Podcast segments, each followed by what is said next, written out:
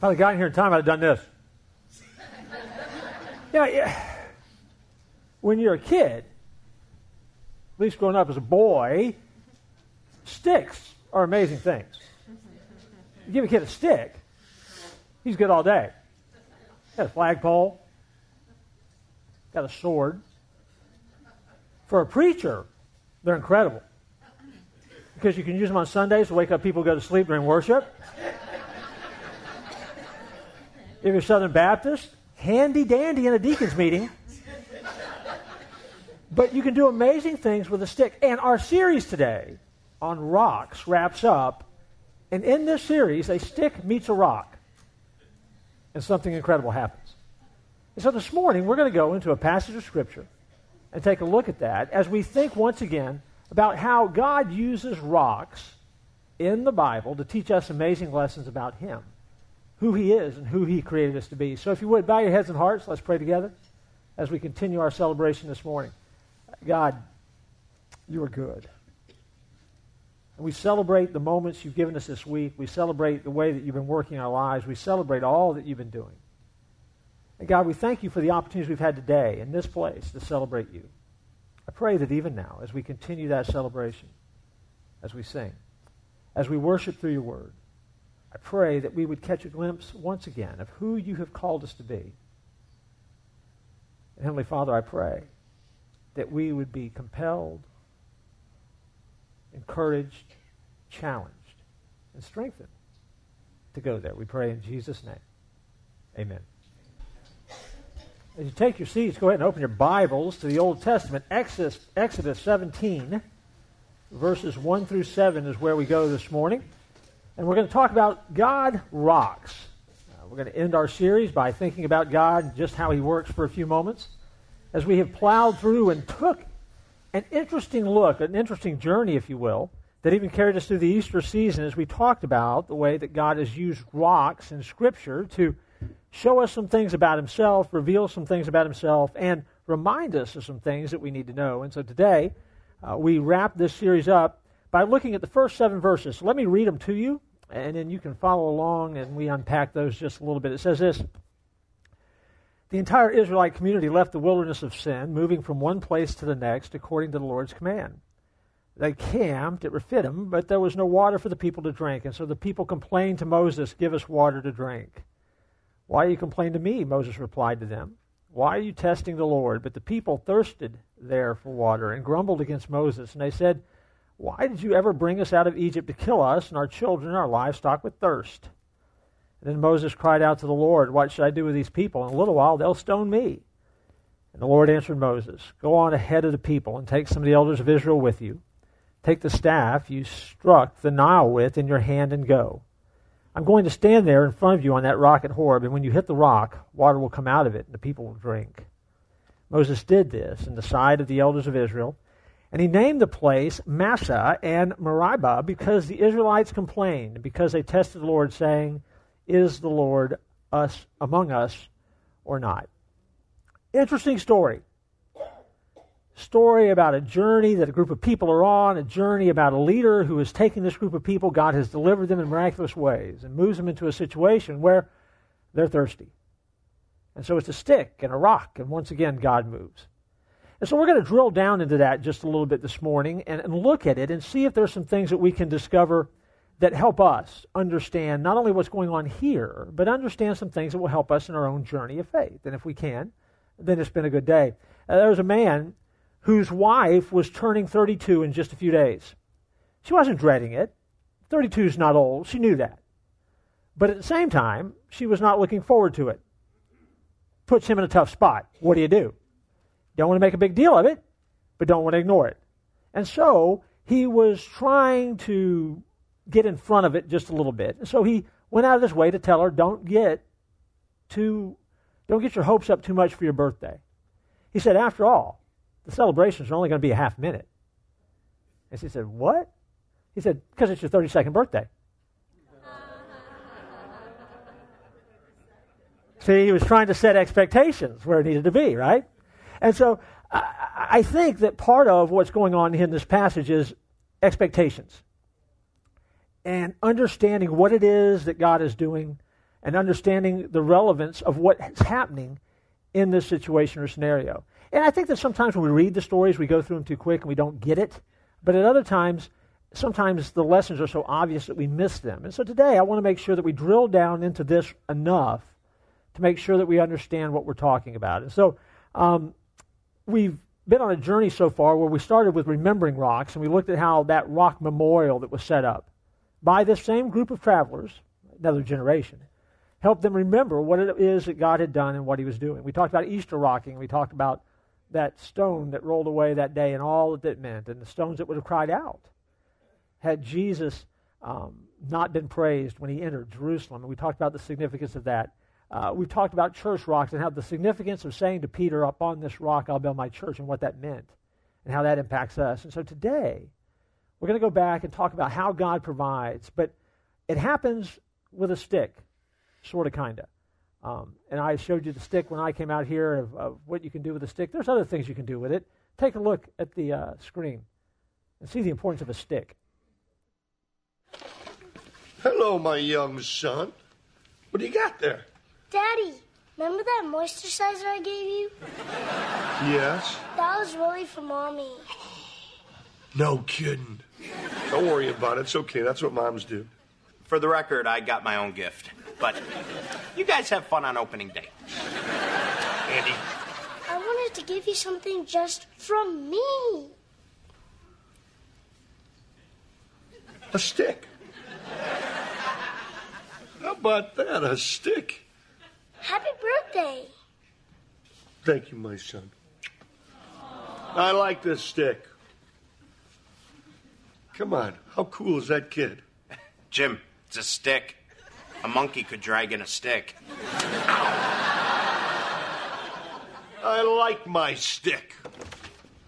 Hey, Hey, what's that? a birthday present from Kyle. Oh, that is so sweet. Yeah. Is that bugs on it I can put in the garage? No, no, no. You kidding me? This is my birthday present. I think it's got a lot of potential.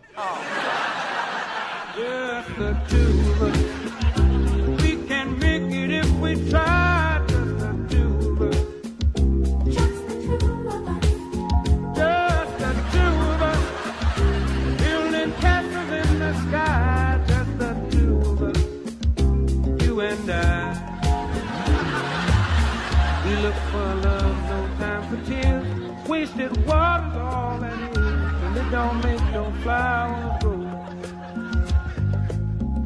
Things might come to those who wait, but not to those who wait too late. We gotta go for all we know. Just the two of us.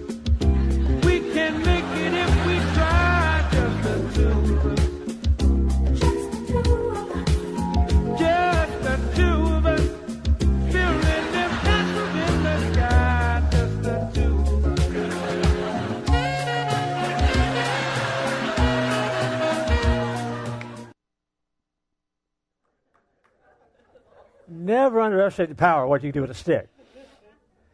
And not just any stick, but particularly in the hands of Moses. Because for him, that stick, that staff that he wandered the desert with, as it has been described in Scripture, becomes the rod of God. And once again, that comes into play today as we think about um, how God works and how God moves. And so if you kept your Bibles open, and hopefully you did, if not, reopen them uh, to Exodus 17. And let's take a look at what's going on here. Because the first thing that you see when you look at the passage is that we are between a rock and a hard place. You've all been there, right? You've all been between a rock and a hard place, or at least felt like you have been. Look at verse 1. The entire Israelite community left the wilderness of sin, moving from one place to the next according to the Lord's command. They camped at Rephidim, but there was no water for the people to drink. The problem is simple they have no water to drink. That is a problem.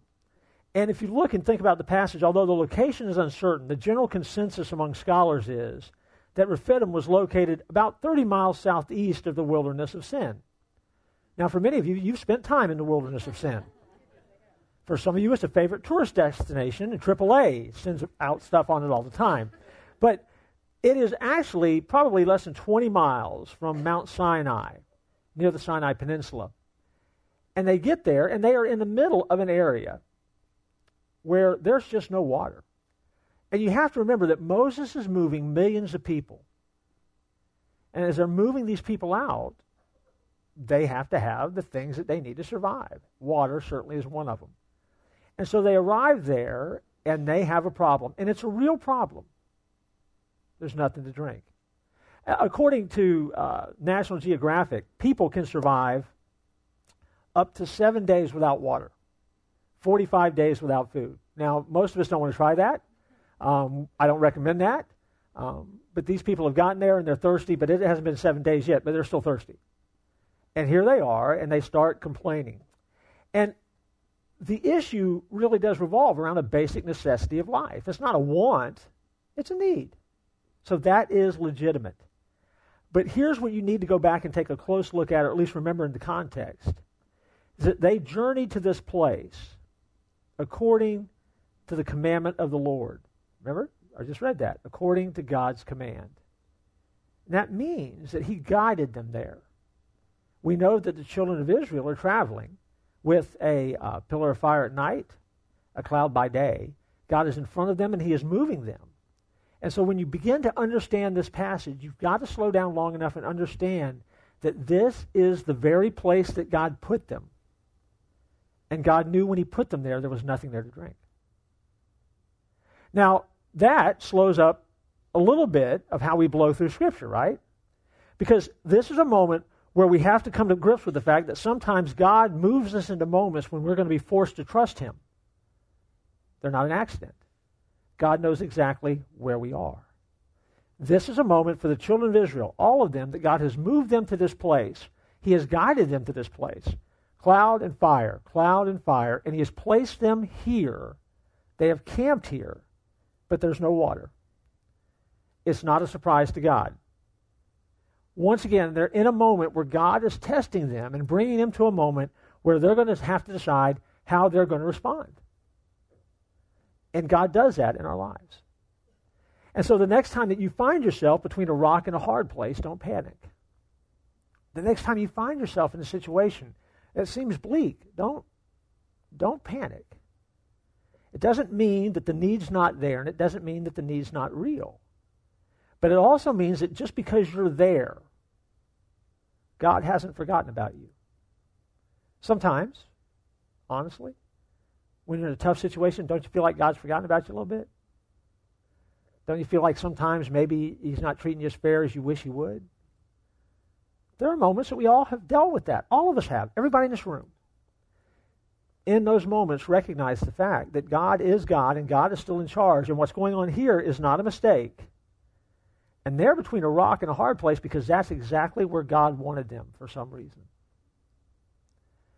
When you face struggles, when you face moments that are tough, if you are a follower of Jesus Christ, you are not there by accident and you are not there alone. And that's good news. And you need to remember that and hold on to that because sometimes by holding on to it and remembering that, it gets you to that next breath, that next moment, that next drink. That's where they are right now, between a rock and a hard place. The second thing that I want you to see, though, is that while God brings them there, there's a response that needs to happen. They're going to react to however the situation is, whatever the circumstances are. They're going to react just like we react. And so there's a right response and a wrong response. And so I want you to start with this the wrong response reacting with rocks in the head. Reacting with rocks in the head. This is um, not a good moment for them. Look at verse 2. So the people complained to Moses, Give us water to drink. Why are you complaining to me? Moses replied to them. Why are you testing the Lord? But the people thirsted there for water. They grumbled against Moses. And they said, Why did you bring us out of Egypt to kill us and our children and our livestock with thirst? Now, as we look at it, realize they're thirsty. No doubt about it. They need water. We talked about that. That's a need. God's aware of the need. He's brought them to where they are. They're thirsty right now. And if you were to go back and go back a chapter or two, you'll find out that the Israelites have turned on Moses before. This is not the first time they've complained. And so we read in verse 3 in verse 2, so the people complained to Moses. The word for complain indicates that they seriously quarreled with Moses.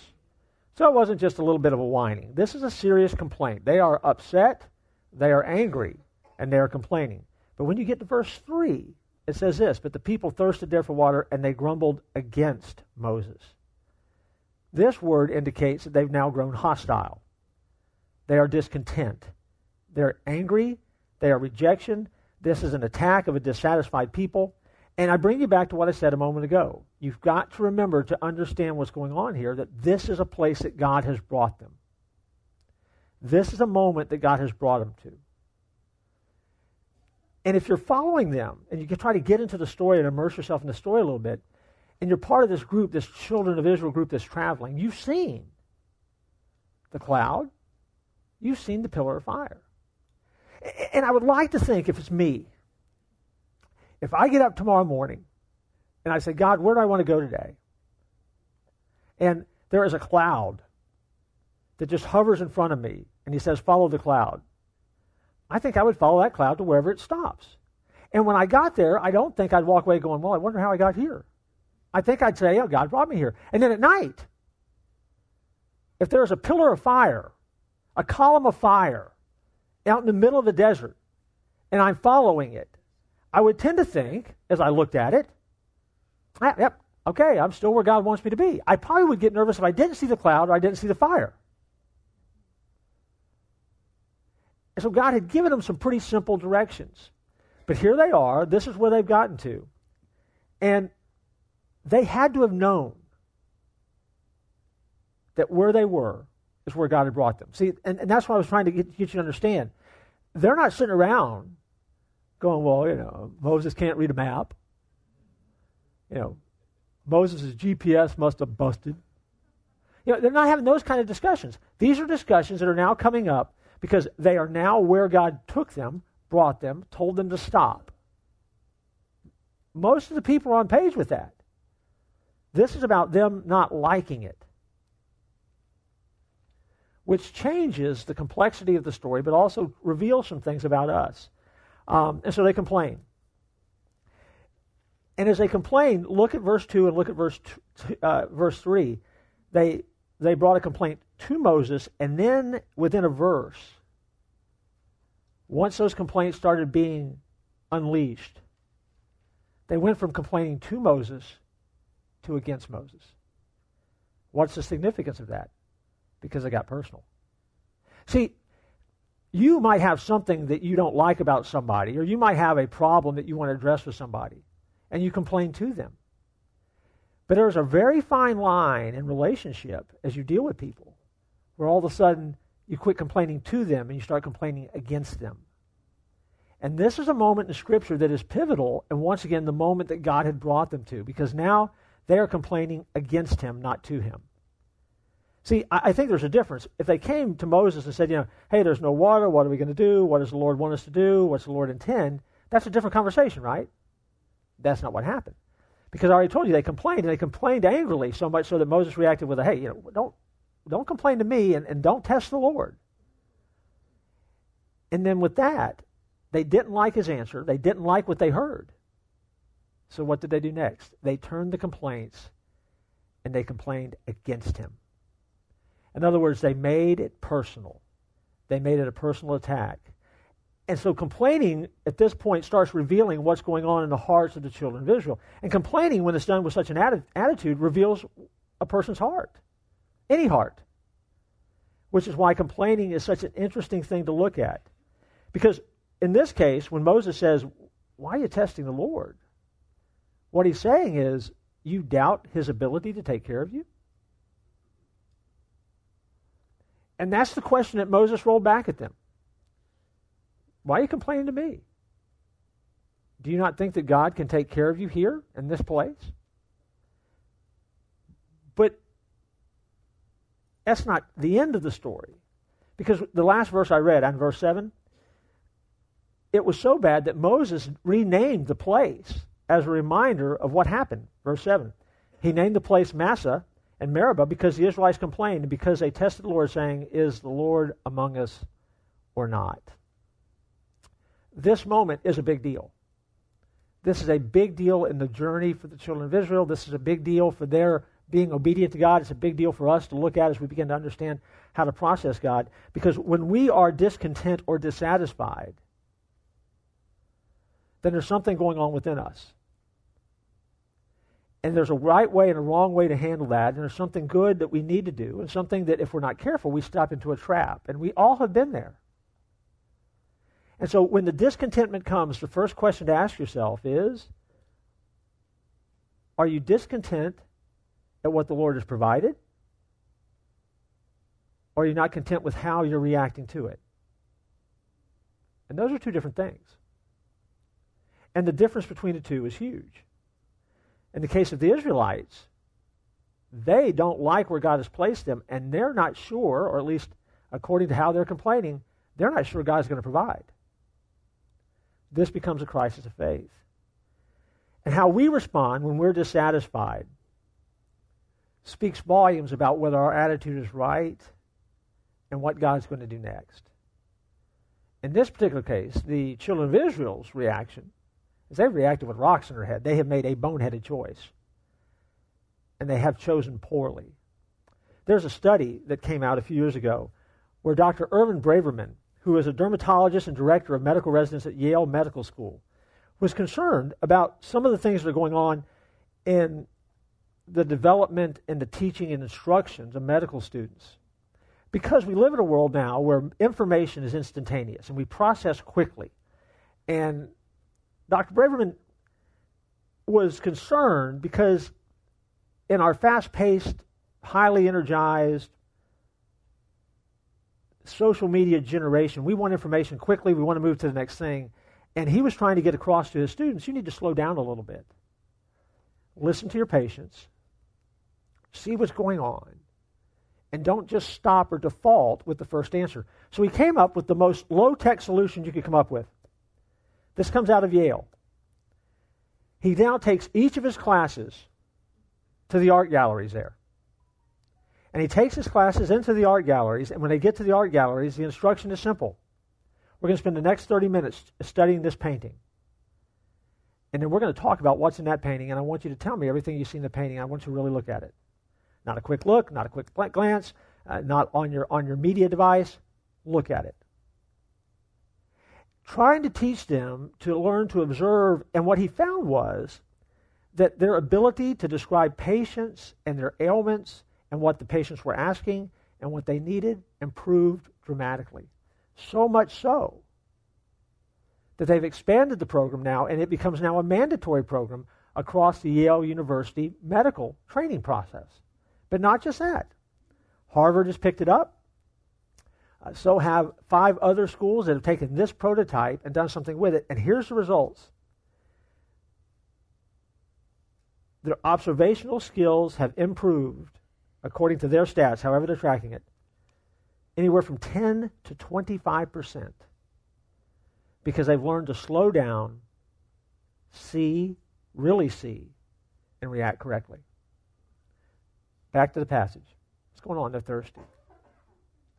They've just escaped. They're living outside of the rule of the Pharaoh for the first time in a long, long time. They're stepping into the unknown. That'll scare you. They're following a leader that they haven't known very long. That'll scare you.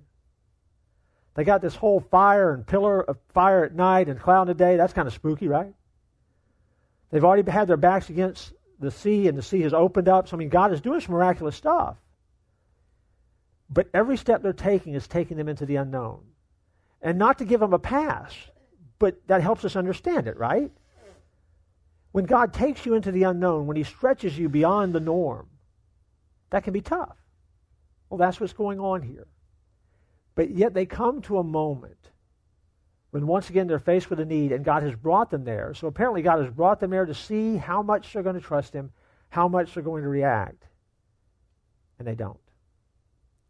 Because at some point they begin to react, and when they started reacting together and they started reacting with the emotion of the moment, and they let the feeling get away from them, then the reaction was too strong.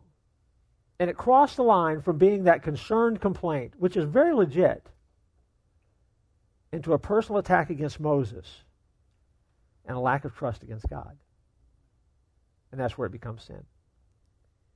And for all of us, we run that risk. In every type of encounter, in every situation we find ourselves in, we all run that same kind of risk. And so there have been times in our life that we've gotten it right, there's been other times that we've blown it horribly, right? You've all been there. That's because we know what it's like. And when we move into unknown environments, it gets a little bit more frightening. And we feel the pressure on. That's what the children of Israel are right now. And so they react not so well with rocks in their head. But there is another reaction, which is the rock solid reaction, which is the right response that we find in Exodus 17:4. It says this: Then Moses cried out to the Lord, "What shall I do with these people? In a little while they will stone me." Now I think that's interesting. Because in a minute he's going to hit a rock. He doesn't know it yet, but he's going to hit a rock. So I like the, I like I like the interplay on uh, it's just me. Anyway, um, but his cry to the Lord has the right attitude. Now, at first read, you can say Moses is complaining to God now. It, the language doesn't seem to indicate that. This is legit. This is fear. This is based out of concern. This is based out of responsibility. Uh, this is based out of a helpless dependence because you got to understand that for Moses, he's done what God told him to do. He's followed the fire, he's followed the cloud. This is where God says, stop. For Moses, it's as simple as there's no option here. I'm not going any further. But there's no water. And the people aren't happy. God, what are we going to do? And so this cry is a cry from the heart, but it's a true prayer, not a complaint. And Moses takes his complaint, his prayer, his cry to the right person when he says, they're almost ready to stone me. I mean, he wasn't just speaking figuratively here. It was not uncommon for leaders in this era of time to end up at the bottom of a stone heap. If it didn't go well, if people were upset with you, they would stone you and they would kill you. And so there was definitely a threat. Fear caused the children of Israel to make demands. Moses' fear sent him to God. And that is always the right response. When you face situations that are uncertain, disorienting, confusing, stressful, do you turn and lash out to those that are closest to you because they're the closest to you? Or do you take it to the source where real help comes? and that source is God. And in this passage, you discover an incredible way to react, an incredible way to start thinking and processing the world around you. Because when you take it to God, you show your dependence upon Him and you go to the one source that you can go to, that there's an answer. Again, when you reverse engineer the passage, where they are is not an accident. God knew they were there, He placed them there. That means that God knew there was no water there that means he had a plan. This was as much about putting them in an environment to see how they would react and respond and what they would do as it was about anything else. Could it be? Is it possible? Is it conceivable? Is it anywhere in your own personal theology and your own discovery of what it means to follow Jesus that God could do the same with you today? Do you think He could put you in environments and situations around certain people in certain places because it is as much about how you respond and how you trust and lean into Him as it is anything else? Could it be that that's what it means to become the best version of you? There's an old fable that's told, an old story that's told, that a man one day had a vision, and in his vision, God came to him and said, I have a task for you. And the man said, What's that task? And God said, Here's the task. And he took him out, and there was a massive rock on the side of a hill. And he said, This is your task. I want you to push the rock. God looked at the rock and said, That rock is big. God said, I know. That rock is heavy. God said, I know. Man said, It might take me forever to push that rock. God said, I know. And you want me to push that rock? And God said, Yes. And so every day the man would get up, he would walk out to that massive rock. He would place his hands against it, lean into it, and push, and push, and push. And all day he'd push. In the sun, in the rain, hot, cold, seasons of the year, pushed. Rock never moved. Never moved. But every day he kept getting up and he kept pushing the rocks. Years passed. One day, an acquaintance of him came by and saw him grunting and leaning and pushing and sweating, trying to push the rock, and said, Hey, can I ask you a question? I said, Sure. Anxious for a little break, leaned up against the rock, placed a hand on it. What can I help you with? He said, Ever since I've known you, you've been coming out here every day pushing on this rock. And he says, From what I've seen, this rock hasn't moved at all. I mean, not a bit. And yet you do this every day. Why do you do that? And according to the story, the man said, Because God told me. The guy said, That's good enough? The man said, Yeah. The man said, Yeah, wouldn't be good enough for me. And his friend walked away. The man thought about that. And that night, when he laid down for the first time as he prayed to God, he said, God, why do you have me pushing that rock? But he got no answer. Next morning, he woke up and his prayer was the same God, why do you have me pushing that rock? No answer. But he went out and he pushed the rock. Next night, he laid down, prayed a different prayer God, why do you have me pushing that dumb rock? No answer. Got up next morning, same prayer God, do I really have to go out and push that dumb rock? No answer, so he went out and pushed the rock. And finally, he decided one morning, I'm not going to do it. Doesn't matter. Not making any progress. Maybe I misheard God. Maybe God's not even going to speak to me anymore because every time I've asked him, he's not giving me an answer. He hasn't talked to me since he gave me the instruction go push the rock. So he didn't go. And God showed up again and appeared before him. He said, What are you doing? He said, Well, I'm taking a day off. God said, Why are you taking a day off? The man thought for a moment and he was honest. He said, I don't want to push the rock today. And God said, Why not? Didn't I ask you to push the rock? Yes.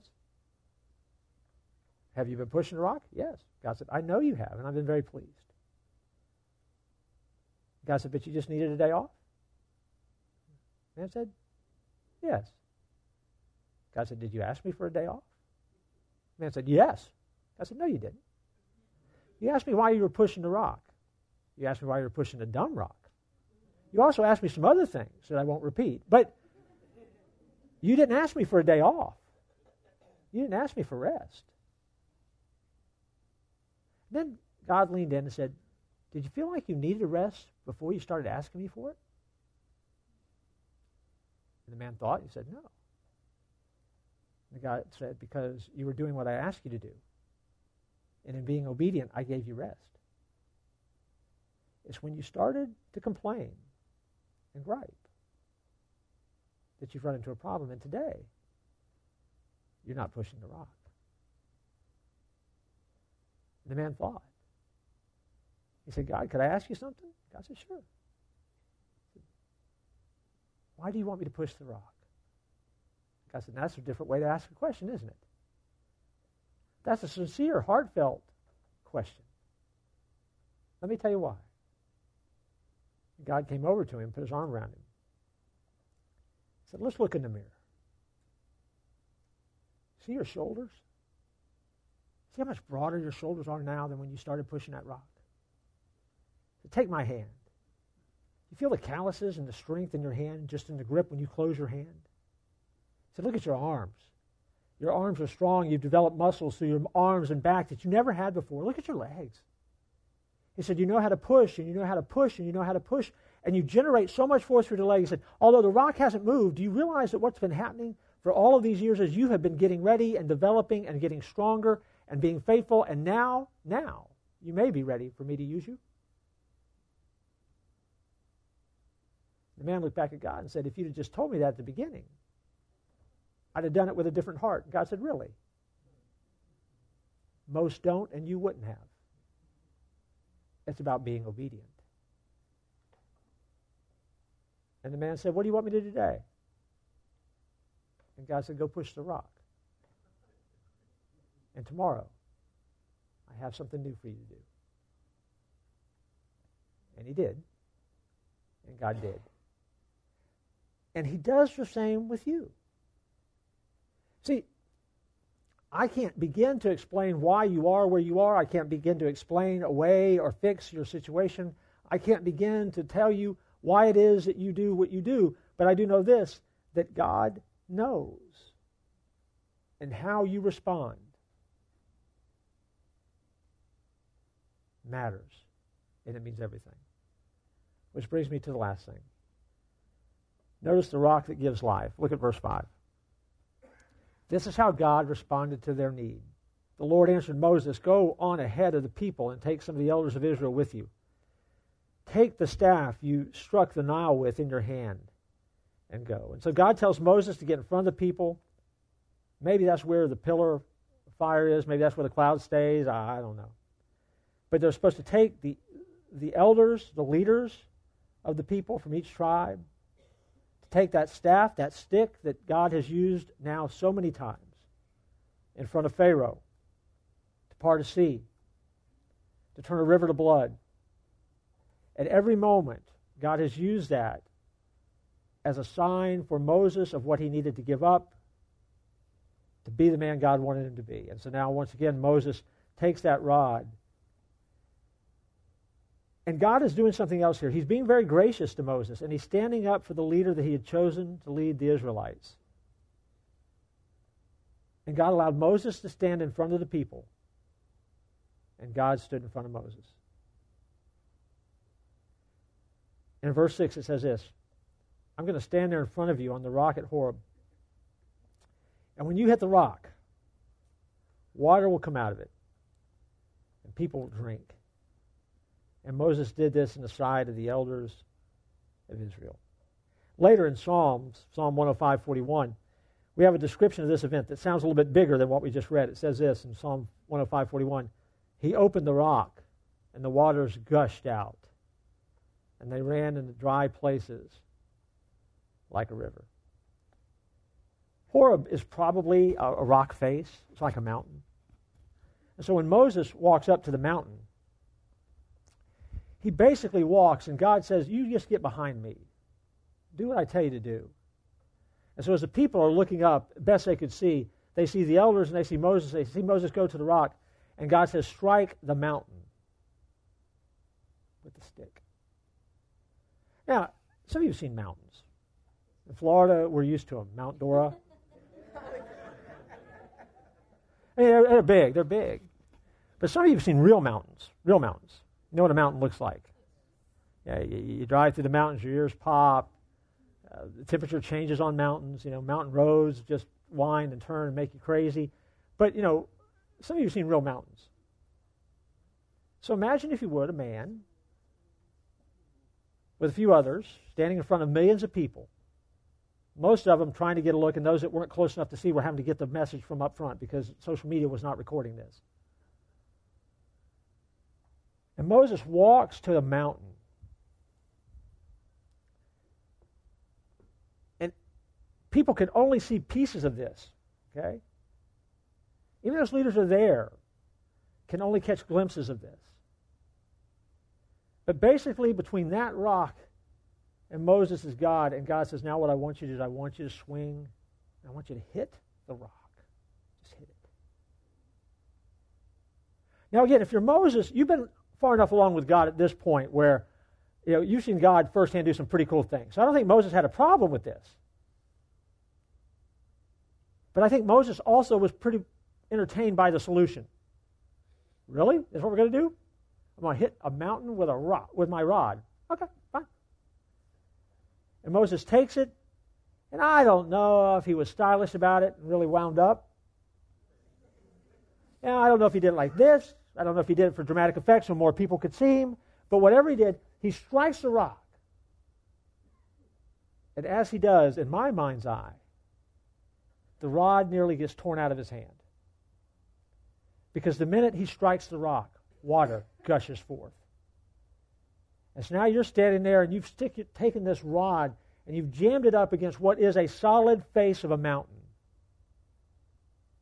And behind you comes this wall of water bursting out. You ever, you ever had a leak in a water line that you're trying to stop, trying to put a hand on, it's just squirting everywhere? Okay, that's nothing. And this blast of water begins, and Moses steps back. I think the leaders step back. And it continues to blast out, and people begin to watch, and they begin to see, and it begins to run, as the psalm says, and it runs into rivers. And for all of these millions of people who are standing there waiting, all they know is that their leader has gone up to a mountain, hit it with a stick. In the middle of the desert, there's now a river.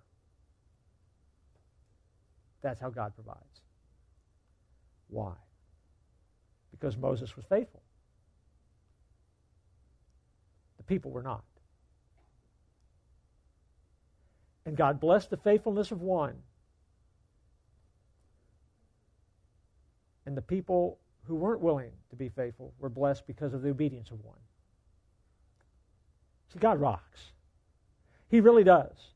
And He provides and He does stuff in ways that we never thought He could do.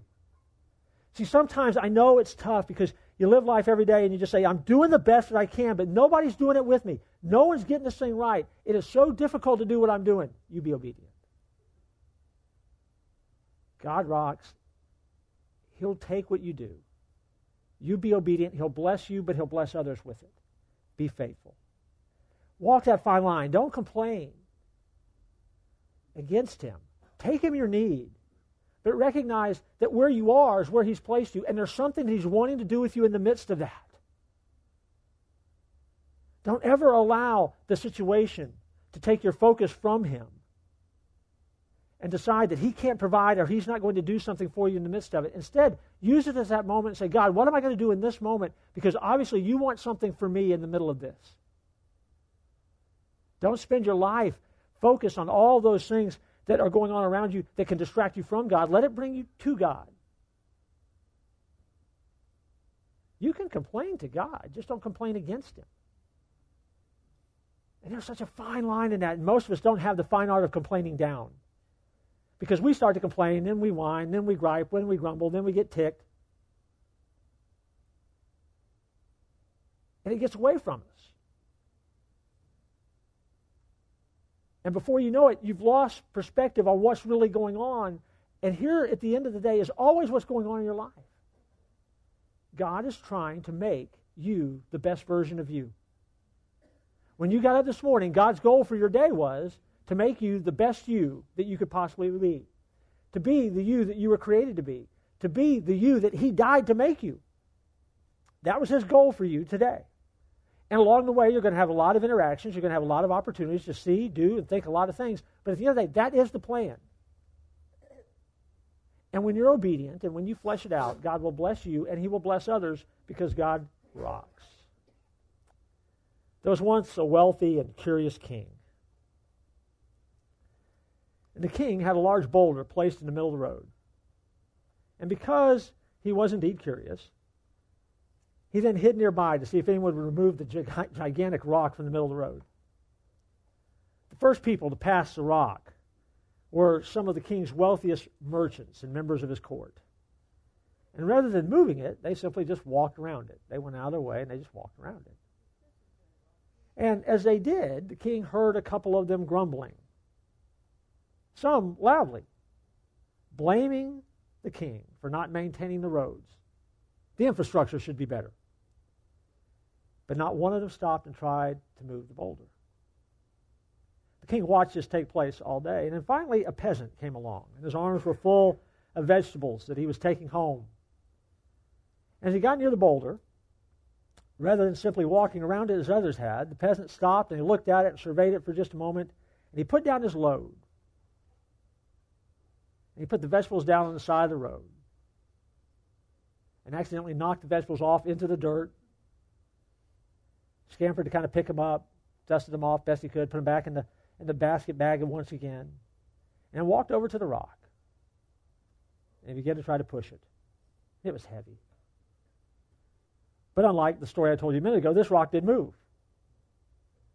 And eventually, the peasant was able, by himself, with no help from anyone else, to get the rock off the side of the road. Sweating, tired, exhausted, he went back over and he picked up the bag of vegetables he was going to carry now home. And as he began to walk away, he looked and he noticed for the first time where the rock had been. And there, below the rock, was something else. It was a chest. The chest the king had placed there before the rock was placed there. So the peasant went over and he dug in and he opened it up. And he found that the chest was stuffed full of gold coins, the reward for moving the rock from the road. And the king came out and congratulated him.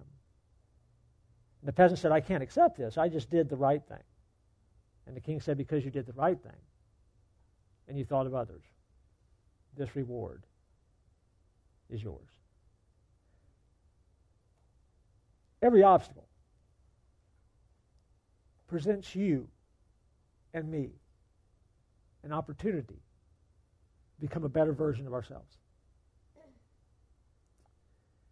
Every obstacle provides us a better opportunity to become the person that we were created to be. So, what do you do with it? Now, what? Well, we talked about it already. First thing, slow down. Slow down. We move fast. Our world is fast. We want instant answers, we want instant solutions, and we're very impatient. In the world we live in, we say we want change. If it doesn't happen in 24 hours, we're upset. If our lives are a mess, they've gotten over a mess over a period of time, we want it fixed yesterday. Not understanding that it may take you just as long to unravel the mess you made because it took you that many years to make the mess. Slow down. Take a deep breath. And embrace the moment that you have because it's the only one that you've got. And see what it is that God wants to do. Which brings me to the second thing see. See. First thing is slow down. Second thing is see. See what God is doing. This is the moment that you come back and we talk about what we've talked about before. Um, we've been using these rocks each week. Yeah. You, you should check this before you start to make sure that the word you're going to flip around is the word you want. This time it worked. Um, see. See what memories that God brings back to mind the next time that you face a moment where things are tough. Go back into life and take inventory on the things that God has done. Go back and make sure that you're understanding what it is that God is trying to do around you because each moment that He gives you is a moment that is designed to grow you and make you better, a better version of you. See what God's doing and don't be fearful of that process. And then finally, last, then react. Then react. Move forward into the future. Understand that everything that God is doing in your world is to give you, and the word we're using is ministry, but it means impact. God is going to use your life to impact the lives of others. God's going to use your life to bless others. And you exist for one reason to serve Him. And as you serve Him, you will impact the lives of others. And so when you begin to react and understand that your reaction is. A, huh?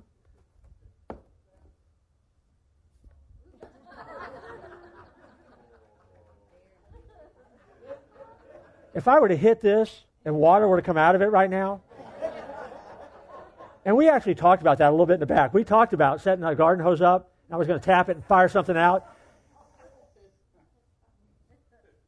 That would have been cool, though, right? It would have been cool, right? But then also, understand that how you react builds momentum for the next thing. And, and this is important because if you don't react well, you still build momentum. It's just in the wrong direction. If you don't react in a God way, you build momentum that takes you away from God. You move away from being that person that you were created to be. You move away from that God moment, the moment that He was trying to get you to. Because one way or the other, you're building momentum in your life. I mean, your life may be screeching momentum wise to a, to a, to a, a horrible halt. Uh, That's where you're headed. You're building, you're racing to get there. Or your life can be building momentum to become this person that you were created to be. Jesus paid a high price so that you would understand that he really does rock. And we've remembered that. And we've discovered that on that stability, He's designed the body of Christ, you and I, to make a difference in the world. We've been reminded that the rock couldn't hold him, that the rock cave couldn't keep him. And no matter what the situation, no matter what the circumstance, God provides. And God will get you where you need to go if you'll trust Him. For some of you in the room, it means that it's time for you to get serious about Jesus. Decide that you believe some of the things that we've been talking about over this series.